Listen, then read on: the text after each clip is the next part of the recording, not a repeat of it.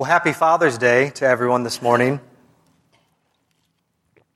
I hope it's been a good Father's Day morning so far. I do think it's somewhat surprising that we still celebrate Father's Day here in America, since we do live in such a feminist day.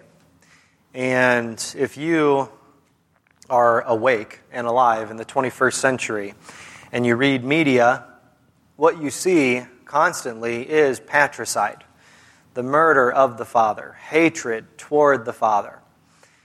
And you might say, well, it's well justified. There's a lot of wickedness perpetrated by fathers and men today, here in America and around the world. But, as we've been talking about already this morning, our Heavenly Father is perfect. It's true that our fathers failed, against us, failed us in various ways. Our fathers have sinned against us, but we cannot make the mistake of viewing God the Father through the lens of our fallen earthly father. We have to see all fatherhood in this world and submit that under our perfect Heavenly Father, who never fails us, who always loves us perfectly. So, what we're going to look at this morning is a biblical father. Who in here has read the book of Job? Read the book of Job? And when you think of Job, what do you think of? Well, you think of Satan tempting him and him losing everything losing his possessions, losing his children. But if you've read through Job toward the end, you see how Job was a father particularly in his community. He wasn't simply a biological father, he was that, but he was a father in the public square. What does the Bible say true religion is? Some of you know your Bibles well. True religion is caring for the widow and for the orphan in their distress. So, we all love soup kitchens. We love crisis pregnancy centers. They do wonderful work here in our community in Cincinnati. But more than that, the work of a father isn't just to live righteously, but as we'll look at in our passage, the work of a father is to also expose the fruitless deeds of darkness right where you are. So it's good we say that when we say we want to live a righteous life. That's good. It's better to actually live a righteous life. But better than both of those is to stand up and expose the wickedness in the community around you. To expose the darkness and shine the light of the gospel of Jesus Christ on it. And this is what we'll see with our example of Job as a father. What does it look like? The question we're asking, what does it look like to be salt and light in the community that God has you right now here in Cincinnati? Being salt and light to non Christians obviously is witnessing the gospel of Jesus Christ. And we aren't going to be a good witness if we've lost our saltiness and if we're hiding our light under a bushel. Kids, do you hide your light under a bushel? No. Hide it under a bushel. No. We even have uh, Mary Lee shouting out, No. So in the public square, we don't simply mean, it's not just our friends, it's not just our coworkers, it's not just people in our neighborhood. That's part of the public square. But that's not all of it. And we're not talking about just our behavior in the public square. Christians deal with the public square when we are engaging with topics that are in the public eye. So, the hot topics that are being talked about today that affect the general population. So, we're talking about politics, the economy, tragedies like hurricanes or oil spills, current events, other topics in people's mind like abortion and homosexual mirage is what Doug Wilson calls it homosexual mirage, not marriage. Global warming, law, religion, morals, the difference between right and wrong, and philosophy. All these things are what we're talking about this morning in this short time we have. This is the public square, and everybody here is a part of it, even you young ones here. But especially you adults, we cannot escape the public square. You are a Christian in the public square every day, right where you are. The only question is how salty are you going to be? and how bright is your light going to be as a Christian in the public square? So, first we'll open to Job 29. If you'll please stand for the reading of God's word from Job 29. We'll read verses 7 through 25. Listen to Job, this father in his community. When I went out to the gate of the city, when I took my seat in the square, the young men saw me and hid themselves and the old men arose and stood. The princes stopped talking and put their hands on their mouths. So we have some grandfathers here. They understand to get respect, and it's a good thing. The voice of the nobles was hushed, and their tongue stuck to their palate. For when the ear heard, it called me blessed, and when the eye saw, it gave witness of me. Because, Job says, I delivered the poor who cried for help, and the orphan who had no helper. The blessing of the one ready to perish came upon me, and I made the widow's heart sing for joy. I put on righteousness, and it clothed me. My justice was like a robe and a turban. I was eyes to the blind and feet to the lame. I was a father to the needy, and I investigated the case which I did not know. I broke the jaws of the wicked and snatched the prey from his teeth. Then I thought, I shall die in my nest, and I shall multiply my days as the sand. My root is spread out to the waters, and dew lies all night on my branch. My glory is ever new with me, and my bow is renewed in my hand. To me they listened and waited and kept silent for my counsel. After my words they did not speak again and my speech dropped on them. They waited for me as for the rain, and opened their mouth as for the spring rain. I smiled on them when they did not believe, and the light of my face they did not cast down. I chose a way for them and sat as chief, and dwelt as a king among the troops, as one who comforted the mourners. This is the word of the Lord. Thanks be to God. Please be seated. So, I am 31 and I am growing and understanding how to respect older men. So, in the military, it's yes, sir, sir, yes, sir. And sometimes I'll say yes, sir, to an older man. And some men, some men love it, but other men tell me, don't call me that. It makes me feel old and it makes me just hate young people. Don't call me sir. But older men are worthy of our respect simply because of the life that they lived, they have lived. Young men think that they deserve respect, having done basically nothing in their lives to have actually earned them respect. And so, this is another reason why old men kind of look at young men and just kind of shake their heads, right? Job was not an arrogant young man who thought that he had deserved respect when he hadn't actually earned it. Job earned his respect.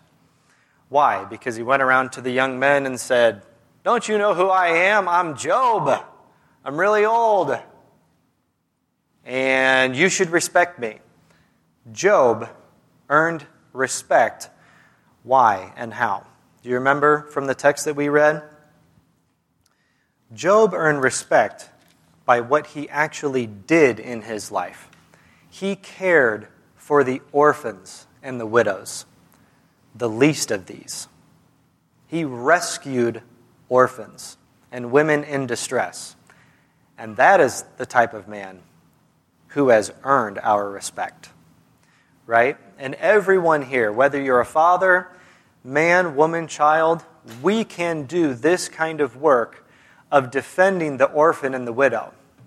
So, how can kids do this? Well, you think about kids on the playground, and I was just talking with my kids recently. You see the little kid on the playground who maybe isn't so pretty or kind of smells funny, doesn't talk too good, and all the other kids sometimes join in and making fun of that kid. You can be a father to that child by befriending that child, by standing up to bullies who go around and pick on that kid, right? Maybe you've been that kid. And you want to defend the cause of the kids who are picked on. So, we live in a day where we need to be salt and light, right with the people in our lives. So, how can you do this? Well, let's bring it down to brass tacks. So, I was listing some of the things that make up the public square today. If you want to be uh, just absolutely loved at work, bring up topics like abortion, homosexuality. People will just adore you at work, right? There's, there's one thing, at least in my workplace, there is uh, worship and idolatry of animals today. Maybe you've noticed this with your family members or friends, particularly dogs. People absolutely love, you know, uh, what's the bumper stickers. These are my, these are my fur kids, right? Maybe uh, you've seen this. Maybe some of you have that bumper sticker. But there is, at least with a man that I know, there is little, literal idolatry of dogs. Now, he uh, rescues dogs, and that's, and that's a good thing. Don't get me wrong. But it's so easy for people to love dogs I know close acquaintances who have told me, I love dogs more than I love people. Well, why? Well, because it's easier to deal with dogs than it is with people, because people are sinners. You give a dog a treat, man's best friend. That dog will sidle up to you for his lifetime, right? But caring for sinners is difficult work. To be a nursing father to people is difficult. Job, if you were listening to the text there in Job 29, he's justifying himself. Here is how he acted in the public square. He helped the weak, he helped the needy, the poor. Job helped the orphans, those who had no one to help them. In college, I took a week long missions, short term missions trip to Dnipropetrovsk, Ukraine. The abortion rate in Russia and Ukraine is astronomical. It's so sad. And children are just abandoned on the side of the hill. We were at a baby hospital, and these kids, a lot of the Russian and Ukrainian nurses, they don't give a lot of affection to the children. It's pretty hands off. And so you have these kids here in these cribs all over this baby hospital. Some are dying from various diseases, there's no medical care. There's one little girl who is kind of cloistered off, sweet, beautiful little girl who was dying of AIDS at like the age of two or three. And so we came into this baby hospital and we're holding these babies, these beautiful Ukrainian boys and girls. And like I said, they didn't get a lot of affection. So we go to put them down in their cribs, and they're just wailing, crying, like, please, please don't leave us. Just how important, how important affection is. Job cared for the least of these, the orphans who were abandoned. He pled their cause. He helped the weak and the needy. Job goes on in 29 here, chapter 29. His behavior was righteous. He was a just man. He didn't just say to the young men, I'm a righteous man. He lived it. If uh, you young men have looked up verses to fight lust, for example, you know that Job had done what? He had made a vow with his eyes to not look with lust upon a maiden. The text says that Job broke the jaws of the wicked, and he saved people from the jaws of the wicked. So, what does that mean? I mean, you picture Job, you know, going up to a lion, breaking his jaws. Job spoke wisdom and he spoke the truth. After seeking it out thoroughly, Job says in this chapter, the matter he didn't know, he sought it out. And that's wise. That is fatherly. If you don't know a case, you have your kids who were fighting.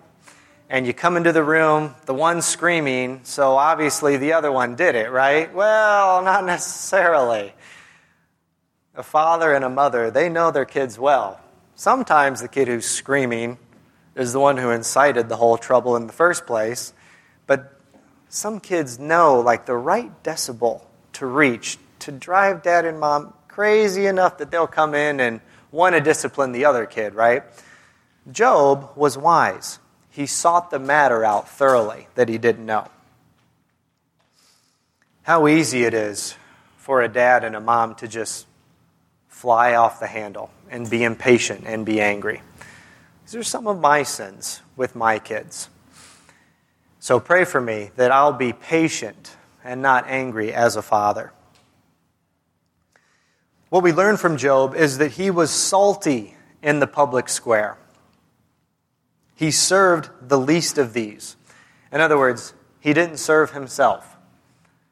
You fathers, you mothers, you who lead by example, it's not about you. If you want to be salt and light, it's all about serving others and not yourself. So, uh, the political parties, there might be Democrats in here, Republicans, Libertarians, something else. There's a little summary. Democrats say, I want your money, so give it to me. Republicans say, This is my money, and you can't have any of it.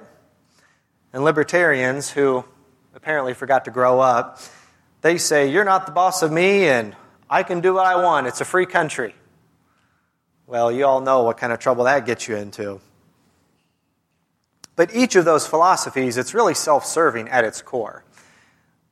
They often, politicians often posture themselves as looking out for the least of these, but in reality, it's often self serving. Who in our community, who are the least of these? Right here in Cincinnati. Well, it's children who are being aborted they don't have a voice for someone to step in and help save them. Little sons and daughters, to the tune of over 1 million sons and daughters every year, aborted and murdered here in America. But who are the least of these? Who else here in Cincinnati? Children who are fatherless, children with no dad, who just need a dad to play catch with them and much more. Mothers who have been abandoned, those who have been sexually abused, these are the least of these here in Cincinnati who need our care. Job, again, he puts on righteousness. He lives a holy life. If you don't live a holy life, you will undercut any other work you are supposed to be doing for others. You'll be preying on others rather than serving them. And you'll disgrace the name of Jesus Christ, whose name should be high and lifted up here in your life. So live a holy life. Job confronts the wicked, and Job breaks their jaws. Again, what does this look like to break the jaws of the wicked? This is not a call to literally punch people in the face and knock their teeth out. And it is certainly not a call to arms. The civil authority has been given the sword to punish the wicked. So we have police officers here, we have the judge and the courts who have the sword to punish, and that hasn't been given to us. It's been given to the civil authority. Any Batman fans out there, young men? Batman is a bad role model. You, know the term vigilante? I'm going to take the law into my own hands, you know, judge, jury, executioner. That's a bad example. In Job's era, the men of the city gate were the civil authority, and Job held civil authority. So listen to these couple verses from the chapter. Job held civil authority. When I went out to the gate of the city, when I took my seat in the square, the young men saw me and hid themselves, and the old men arose and stood. The princes stopped talking and put their hands on their mouths. The voice of the nobles was hushed, and their tongue stuck to their palate. And verse 25 at the end I chose a way for them and sat as chief, and dwelt as a king among the troops, as one who comforted the mourners. Notice how tender and kind Job is. He doesn't write, I chose a way for them and sat as chief and dwelt as a king among the troops, and everyone respected me as they should. That's Islam, right? Job says, I dwelt as king among the troops, and one who comforted the mourners. Those who had lost loved ones, those who were sad, I comforted them as a nursing father. Job broke the jaws of the wicked. The prey of the wicked are saved from their teeth, he writes. The wicked didn't literally have orphans in their teeth. But we see the metaphor. Listen to Proverbs 30, verse 14. There is a kind of man whose teeth are like swords, and his jaw teeth like knives, to devour the afflicted from the earth and the needy from among men. You see, how, you see the metaphor. A man who eats others, his power is in his jaw. His power is in what he says.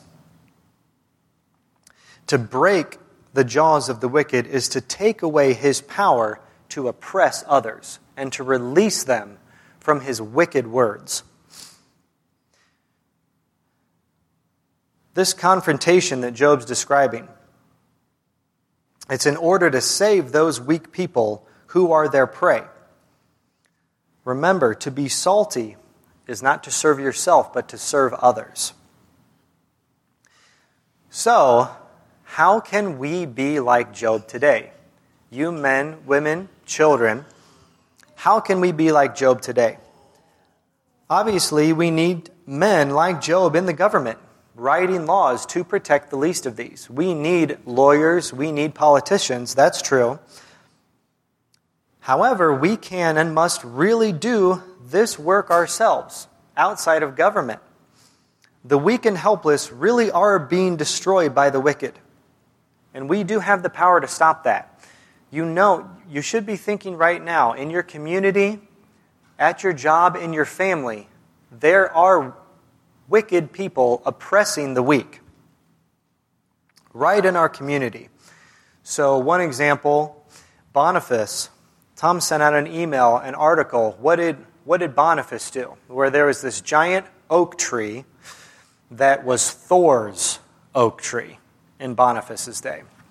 And it was understood among all the pagans that anyone who touched Thor's tree, well, he's going to rain down fire and lightning and consume them, right?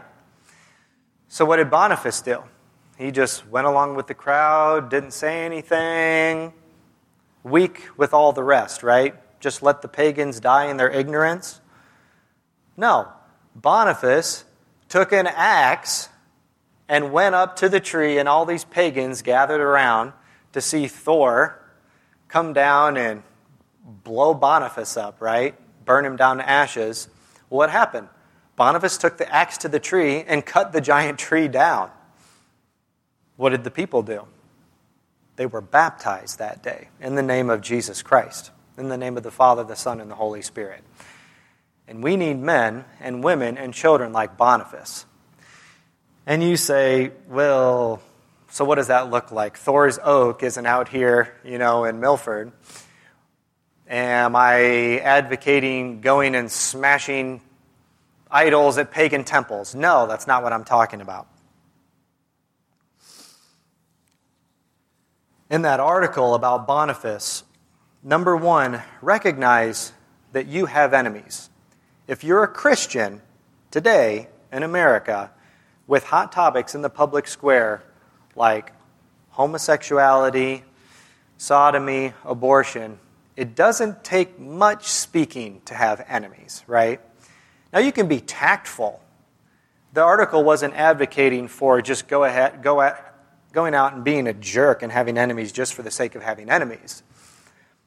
But culture always changes in small areas, right? Culture always changes in our homes, at the workplace, by the water cooler. When you are silent, you are being unfaithful to Jesus Christ. And when you speak up in love, it honors Jesus Christ, even if it's a feeble, weak attempt to speak the truth of the gospel. You get better with time at it, right? But if you never open your mouth, then there are pagans dying in their sins who need Jesus Christ, who need you to speak up. So recognize that you have enemies. And then tell those enemies the truth. Tell them the truth that Jesus came for sinners like us. And then lay down your life for those enemies. Pray for them, serve them, and love them. Obey all of the Apostle John's writings to love one another here. And we will see pagans coming to repentance and faith in Jesus Christ here in Cincinnati. We have the power in our words to stop wickedness. We need to speak up. Listen to the Apostle Paul in 2 Corinthians 10. For though we walk in the flesh, we do not war according to the flesh. For the weapons of our warfare are not of the flesh, but divinely powerful for the destruction of fortresses. Young men, this should get you excited for the destruction of fortresses. This isn't some lame video game or a board game. This is reality. For the destruction of fortresses, we are destroying speculations and every lofty thing raised up against the knowledge of God.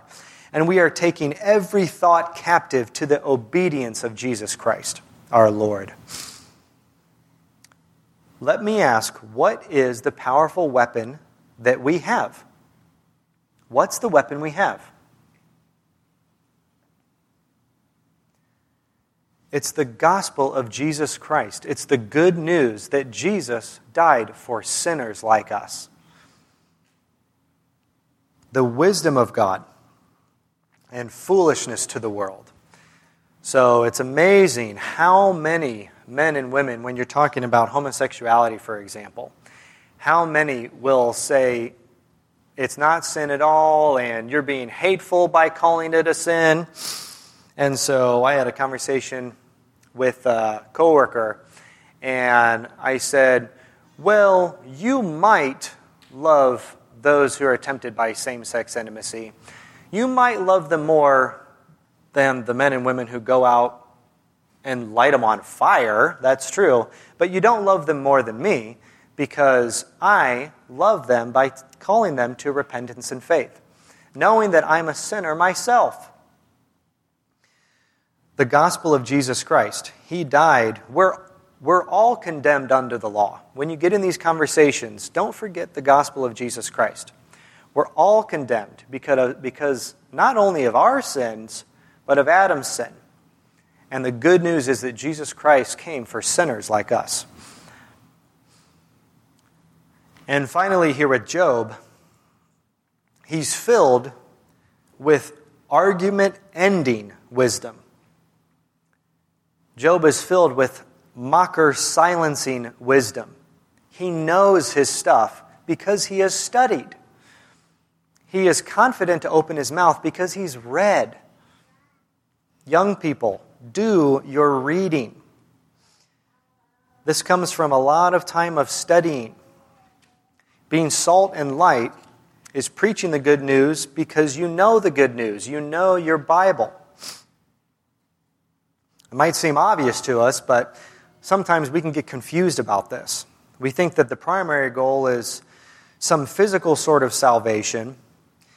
It's we must have his word in our hearts, on our lips, so that we will be salty. What is the goal as we're talking with people? The gospel for the saving of people's souls. Can you preach the gospel without offending people? The gospel is offensive. God's word is offensive. If you read through the sermons of the New Testament, if you read the words of Jesus, Jesus said, the most offensive things to particular people, knowing exactly who he was talking to and how he was offending them. He said the most offensive things that have ever been recorded. Again, I'm not talking about being offensive just for the sake of being a jerk, but God's word is offensive, and don't be afraid of it. Don't be ashamed. Is it, is it Spurgeon who said, God's word is like a lion. You don't need to defend the lion. You let the lion out, and the lion will defend itself. Have faith in God's word. Ephesians 5. You can turn, turn there or just listen along. Ephesians 5 has more of the point that I'm talking about with Job. Job lives a righteous life, he speaks righteously, but he also exposes the deeds of darkness. This is the theme we keep coming back to this morning. Expose the deeds of darkness in a loving way. Listen to the Apostle Paul in Ephesians 5. For this you know with certainty that no immoral or impure person or a covetous man who is an idolater has an inheritance in the kingdom of Christ and God. Let no one deceive you with empty words. For because of these things, the wrath of God comes upon the sons of disobedience. Therefore, do not be partakers with them. For you were formerly darkness, but now you are light in the Lord. Walk as children of light. For the fruit of the light consists in all goodness and righteousness and truth, trying to learn what is pleasing to the Lord. Do not participate in the unfruitful deeds of darkness, but instead even expose them. For it is disgraceful even to speak of the things which are done by them in secret. But all things become visible when they are exposed by the light. For everything that becomes visible is light. For this reason it says, Awake, sleeper, and arise from the dead, and Christ will shine on you. So let me ask you how do wicked men keep people under oppression? Keeping them ignorant. By the doctrines of demons that leave people living in darkness and fear without freedom, without hope in the world. So, slavery in America, it was dependent on people having no knowledge of man being made in God's image. So, pastors, preachers would come in to preach to the slaves, and the slave owners didn't want that. Why? Because the language of Scripture is freedom in Christ, freedom away from slavery. Abortion is the same. Homosexuality, right now, we're being browbeaten to accept a murderous practice where men kill other men and themselves for pleasure. They spread disease that murders people. The World Health Organization even declared that every single man who does this should be taking antiretroviral drugs. So, in other words, drugs to help prevent you from getting HIV and AIDS. How do we break the jaws of the wicked? In closing, declare the truth. Speak the truth. Shine your light, the light of Jesus Christ, on it. Wake up those who are sleepy. Raise them from the dead by the power of Christ's gospel, and he will shine on them. That's what we just read in Ephesians 5. When you defeat the lies, you've broken the power of the wicked. When men wanted to preach to the slaves, the slaveholders didn't want it because Scripture says you shall know the truth, and the truth will set you free. You shall be free indeed. You'll be heirs of God, sons of the Father. Do not submit again to a yoke of slavery. Don't look back to slavery in Egypt. Be free in Christ.